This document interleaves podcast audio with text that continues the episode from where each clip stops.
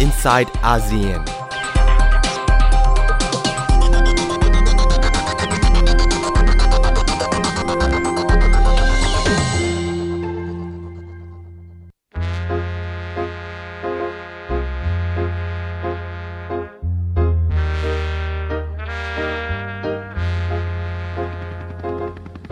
We have a mission to make Britain a country that works, not for the privileged and not for the few, but for every one of our citizens. And together, we, the Conservative Party, can build a better Britain.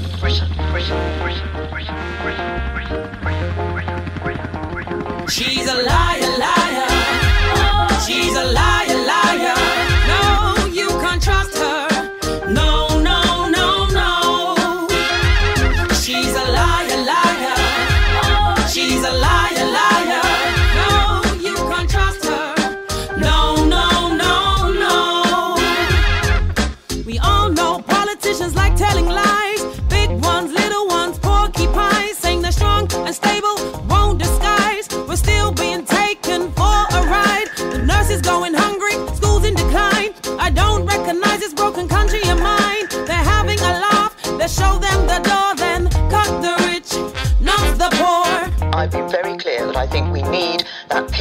Time, that stability, to be able to deal with the issues that the country is facing. I'm not going to be calling a snap election. She's a liar.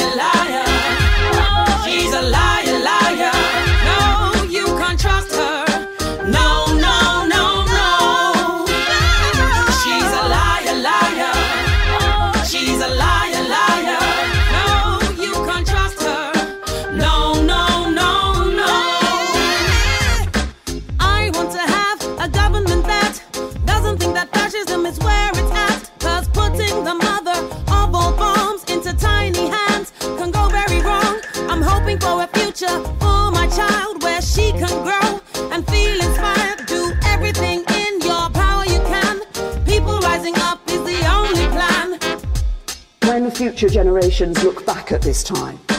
they will judge us not only by the decision that we made, but by what we made of that decision. They will see that we shaped them a brighter future. They will know that we built them a better Britain. She's a liar, liar. She's a liar.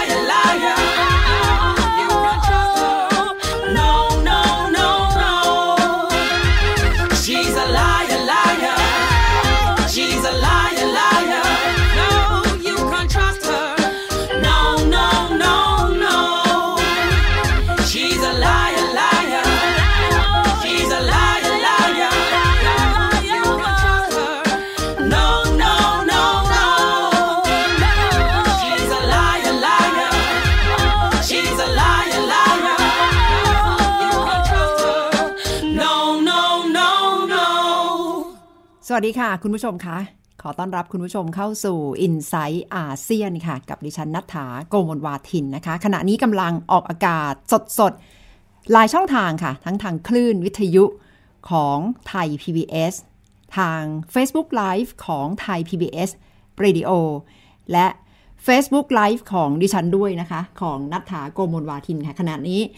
ออกกันหลายช่องทางมากนะคะ วันนี้วันสำคัญสำหรับการเลือกตั้ง ทั่วไปค่ะ ที่สหราชอาณาจักร 8 มิถุนายนเป็นวันตัดสินอนาคตว่า ประชากร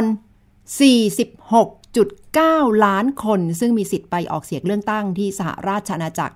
จะไปเทคะแนนให้ใครนะคะ จะเป็นการชนะอย่างขาดลอย พักเดียวได้จัดตั้งรัฐบาล หรือว่า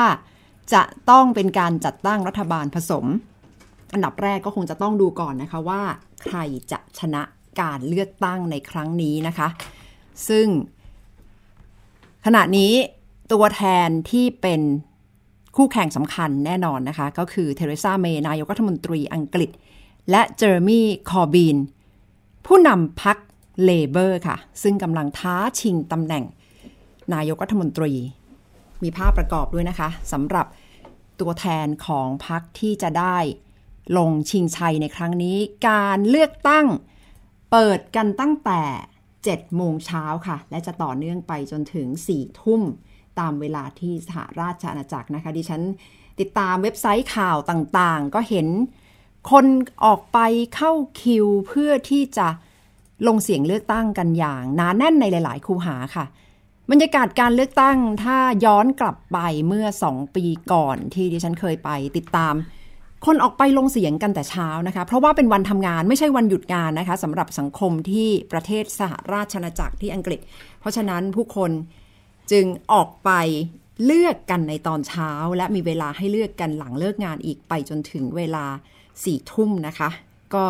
อำนวยความสะดวกกันอย่างมากทีเดียวสำหรับการเลือกตั้ง และครั้งนี้ที่จะต้องจับตามองก็คือเป็นการตัดสินใจประกาศยุบสภาของนายกรัฐมนตรีเทเรซาเมย์ ก่อนที่จะนำมาสู่การเลือกตั้งในครั้งนี้ ซึ่งการก่อการร้ายที่เกิดขึ้น 3 ครั้งในรอบ 3 เดือนที่ผ่านมากำลังเป็นอีกหนึ่งตัวแปรสำคัญนะคะว่า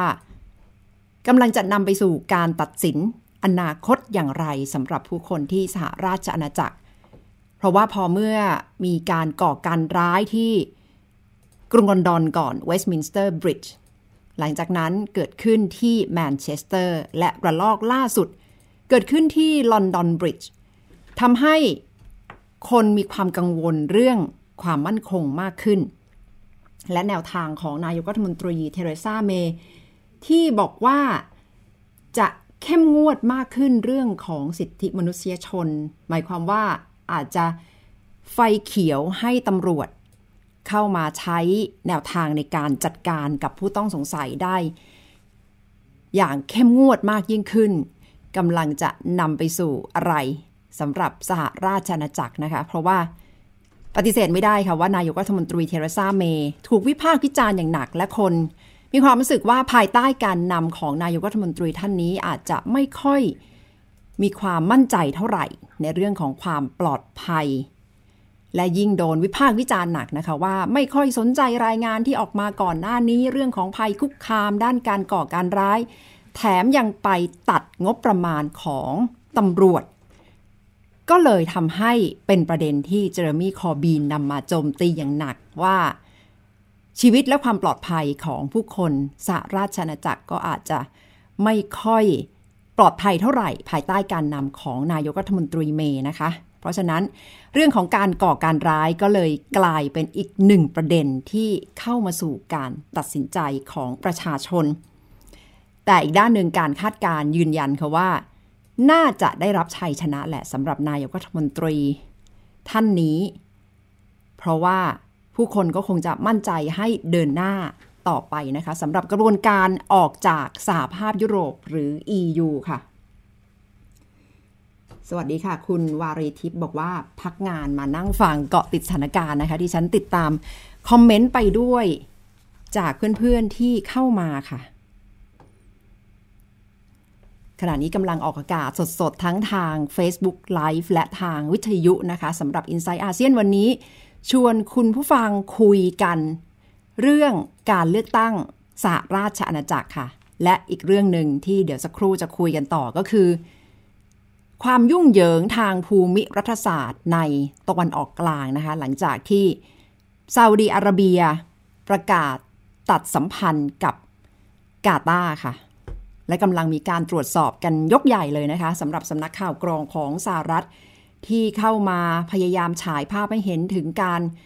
โยงใยกันระหว่างนักแฮกเกอร์ที่เข้าไปเจาะข้อมูลของสำนักข่าวในกาตาร์ แล้วอ้างว่ากลายเป็นชนวนสำคัญที่ทำให้ซาอุดีอาระเบียสหรัฐอาหรับเอมิเรตตัดสินใจตัดสัมพันธ์ทางการทูตกับกาตาร์ค่ะ พยายามที่จะต่อจิ๊กซออยู่ก็เห็นถึงความอิรุงตุงนางของภูมิรัฐศาสตร์ที่เกิดขึ้นในตะวันออกกลางนะคะสำหรับเรื่องของการกลับมาเรื่องแรกก่อนค่ะ เดี๋ยวคุณผู้ฟังจะงงนะคะ ว่าตกลงชวน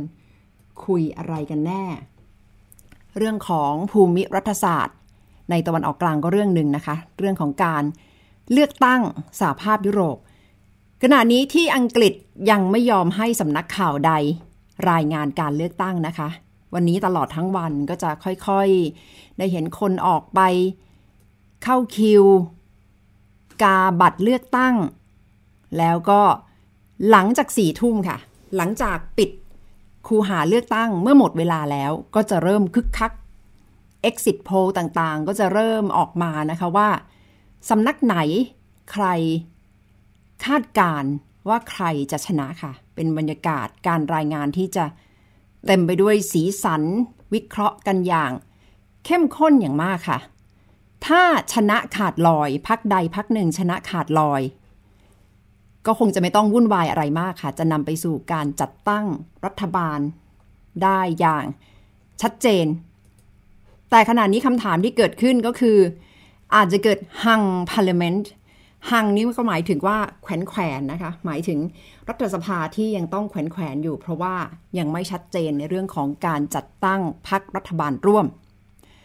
คาดการณ์กันว่าถ้าพรรคคอนเซอร์เวทีฟ ชนะขาดลอยก็คงจะจัดตั้งรัฐบาลได้เลย แต่ถ้าพรรคเลเบอร์ชนะก็อาจจะต้องไปหาคะแนนเสียงร่วมกับพรรคเล็กพรรคน้อย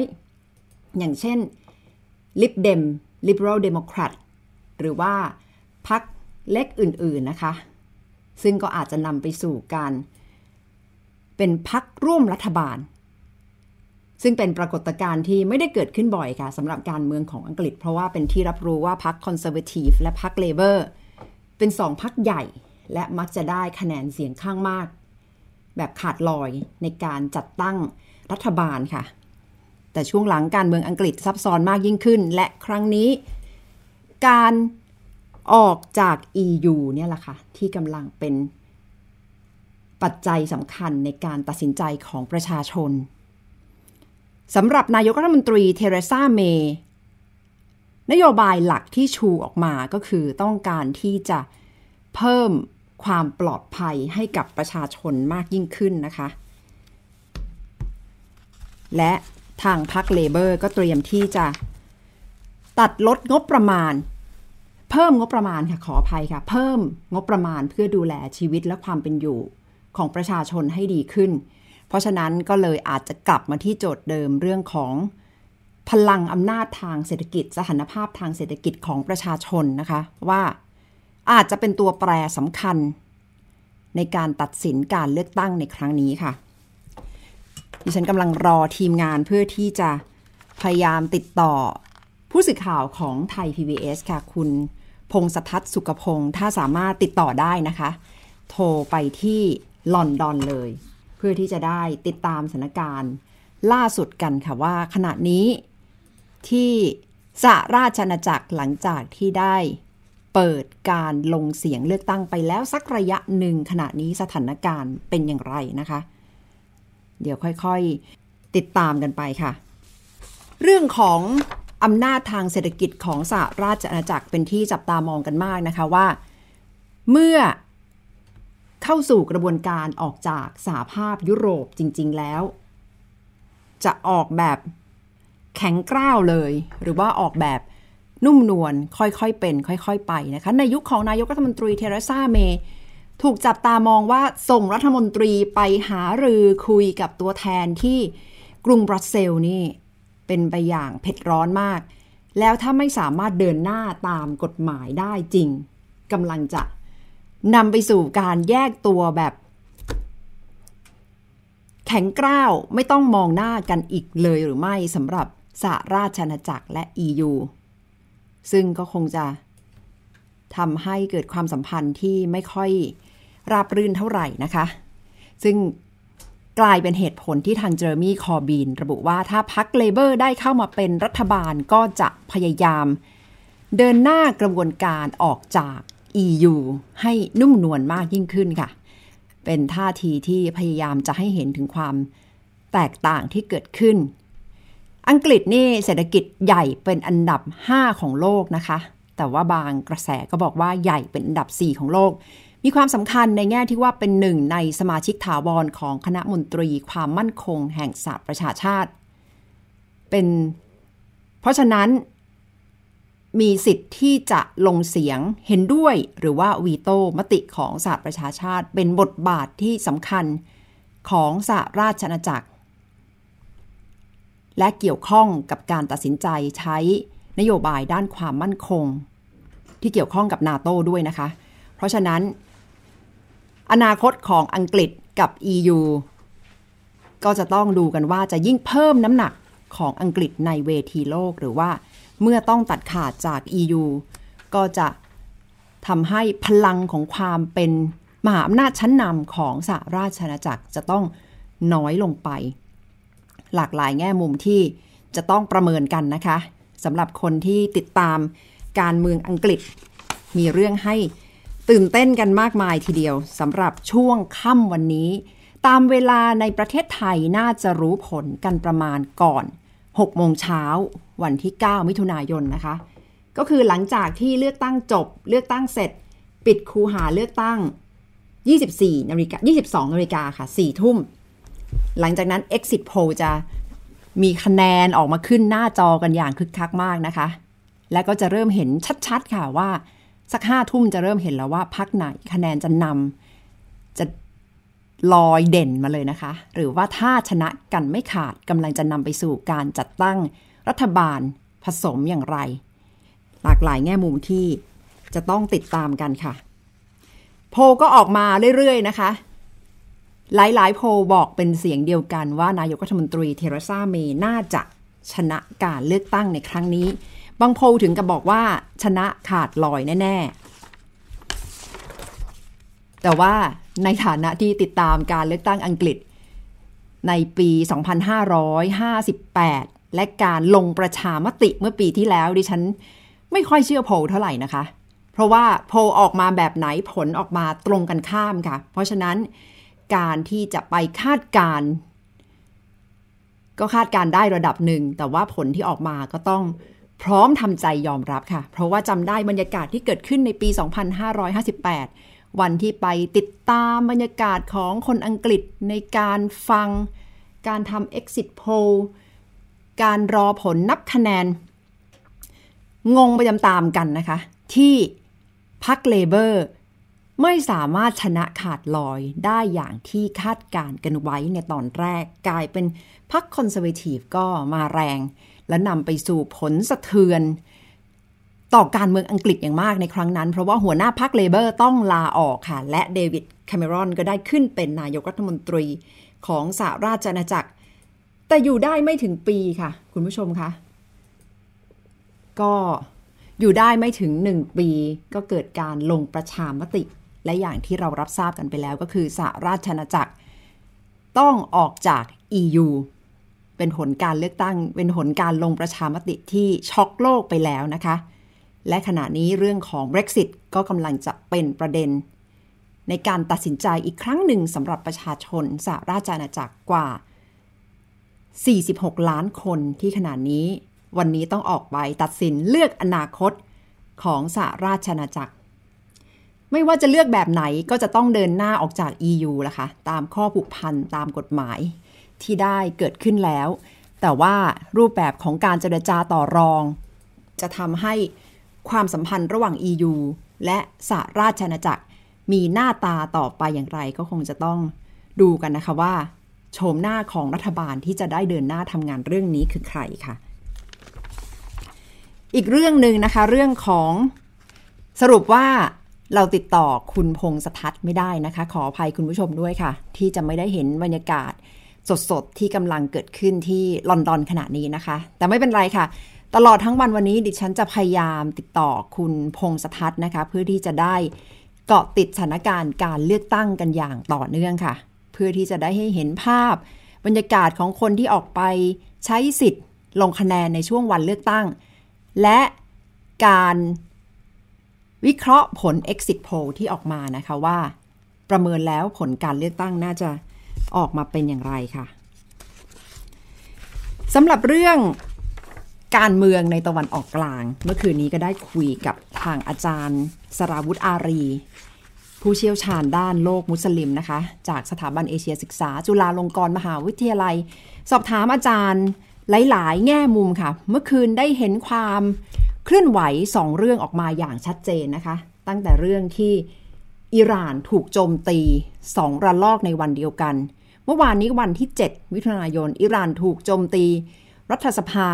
และสุสานของอายาตุลเลาะห์โคไมนีถูกโจมตีและเป็นครั้งแรกที่ เป็นการลงมือของกลุ่ม IS เป็นการออกมาอ้างของกลุ่ม IS นะคะ แต่เรื่องนี้กำลังอิรุงตุงนางยุ่งเหยิงกันไม่น้อยค่ะ ย้อนกลับไปเมื่อสองสัปดาห์ที่แล้วต้องให้เห็นภาพนะคะ ไล่เรียงเหตุการณ์ที่เกิดขึ้นสองสัปดาห์ที่แล้ว นายกรัฐมนตรีประธานาธิบดีขออภัยค่ะ ประธานาธิบดีโดนัลด์ทรัมป์เดินทางไปเยือนซาอุดิอาระเบีย และได้พบกับผู้นำซาอุดิอาระเบีย และเดินทางไปที่สหรัฐอาหรับเอมิเรตส์ซึ่งก่อนที่จะเดินทางไป รัฐมนตรีว่าการกระทรวงกลาโหมของสหรัฐ ออกมาเปิดเผยให้สัมภาษณ์กับสื่อว่ากาตาร์นี้เป็นรัฐที่สนับสนุนการก่อการร้าย แล้วพอโดนัลด์ทรัมป์ไปก็มีท่าทีไม่ค่อยเป็นมิตรกับทางกาตาร์เท่าไหร่นะคะ เวลาพูดถึง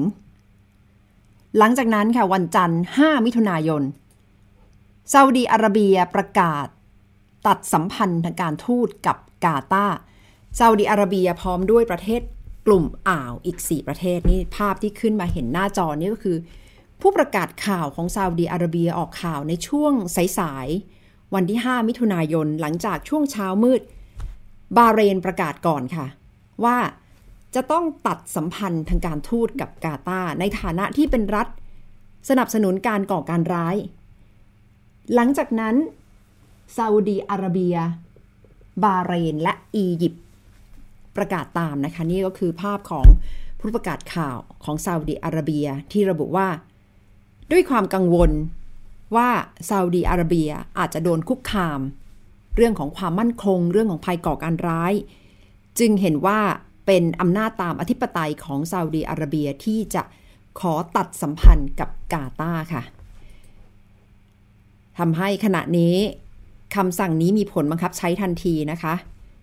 เที่ยวบินต่างๆ รถขนส่งอาหารที่จะเดินทางเข้าไปยังกาตาร์ไม่สามารถทำได้ แต่ก็มีการวิเคราะห์กันต่อค่ะว่าเกิดอะไรขึ้น ความเคลื่อนไหวที่เกิดขึ้นล่าสุด ที่ดิฉันตรวจสอบมาก็คือ FBI ออกรายงานออกมาฉบับหนึ่งนะคะ บอกว่าเข้าไปตรวจสอบแล้วถึงเงื่อนงำที่กำลังเกิดขึ้น และไปพบว่า มีแฮกเกอร์ เอกชน ชาวรัสเซีย รับการว่าจ้างจากรัฐบาลซาอุดีอาระเบีย และอาหรับเอมิเรตส์เพื่อให้ไปแฮกระบบของสำนักข่าวแห่งหนึ่งของกาตาร์แล้วนำเสนอข่าวบิดเบือน ในทำนองว่าผู้ปกครองสูงสุดของกาตาออกมาวิพากษ์วิจารณ์ ประธานาธิบดีโดนัลด์ทรัมป์ และพูดถึงในแง่ที่ไม่ค่อยดีเท่าไหร่นะคะ ซึ่งทางกาตาร์ก็ระบุว่าเป็นข่าวลวงข่าวหลอก ขณะที่ FBI ก็บอกว่า ดูเหมือนจะเป็นการว่าจ้างโดยภาครัฐ แต่ไม่ได้ยุ่งเกี่ยวกับรัฐบาลรัสเซียค่ะ อีลุงตุงนังก็ตรงนี้แหละค่ะ คุณผู้ฟังคะว่า ตกลงแล้วเงื่อนงำเบื้องหลังที่อยู่ทั้งหมดในการประกาศตัดสัมพันธ์นี้ เกี่ยวข้องกับสหรัฐอเมริกา มากน้อยแค่ไหน ซึ่งขณะนี้หลาย ๆ คน นักสังเกตการส่วนใหญ่ก็พยายามที่จะไล่เรียงให้เห็นถึงสถานการณ์ว่าน่าจะมีความเกี่ยวข้องกันไม่น้อยนะคะ เพราะว่าสหรัฐซาอุดีอาระเบียเป็นพันธมิตรกันสำหรับชาติในตะวันออกกลาง รวมถึงอียิปต์ด้วย และการโจมตีที่เกิดขึ้นกับอิหร่าน หลังจากที่ 4 ประเทศนั้นประกาศตัดสัมพันธ์กับกาตาแล้วอิหร่านกับกาตาช่วงหลังมีความสัมพันธ์ที่ดีต่อกัน ก็เลยกลายเป็นเรื่องอิรุงตุงนางว่า เป็นฉากที่กำลังจะนำไปสู่อะไร พร้อมๆกับท่าทีของ ผู้นำรัสเซีย ผู้นำตุรกีที่ออกมาแสดงความเห็นอกเห็นใจกาตาเพราะฉะนั้น อาจจะนำไปสู่การแบ่งขั้ว แบ่งแยกออกเป็นหลาย ๆ ค่ายในตะวันออกกลางนะคะ ดิฉันได้รับสัญญาณว่า หมดเวลาแล้วค่ะสำหรับ i n s i ซต์อาเซียนสำหรับวันนี้นะคะ วันนี้สรุปเหตุการณ์เพื่อให้คุณผู้ชม คุณผู้ฟังได้ติดตามกันต่อเรื่องของการเลือกตั้งในสหราชอาณาจักร ดิฉันจะ Facebook Live อย่างต่อเนื่องนะคะ และคืนนี้ติดตามกันได้ค่ะ ในที่นี่ไทย PBS ด้วย และสำหรับ ผลก็น่าจะทราบกันประมาณ 6 โมงเช้าวันพรุ่งนี้ ตามเวลาในไทย 5 ทุ่มตามเวลาในสหราชอาณาจักรค่ะ และเรื่องของการเมืองในตะวันออกกลางก็ยังต้องติดตามกันไปว่า สถานการณ์จะพัฒนาไปสู่จุดใด เพราะว่าขณะนี้ล่าสุดก็คือ ผู้นำเยอรมนีและผู้นำฝรั่งเศสออกมาแสดงความคิดเห็นเกี่ยวกับเรื่อง ทางการทูตในตะวันออกกลางแล้วนะคะ ทั้งหมดคือ i n s i ซต์อาเซียนสำหรับวันนี้ค่ะ กลับมาติดตามกันได้ใหม่ในสัปดาห์หน้า ดิฉันนัทธาโกโมลวาทิน สวัสดีค่ะ Inside ASEAN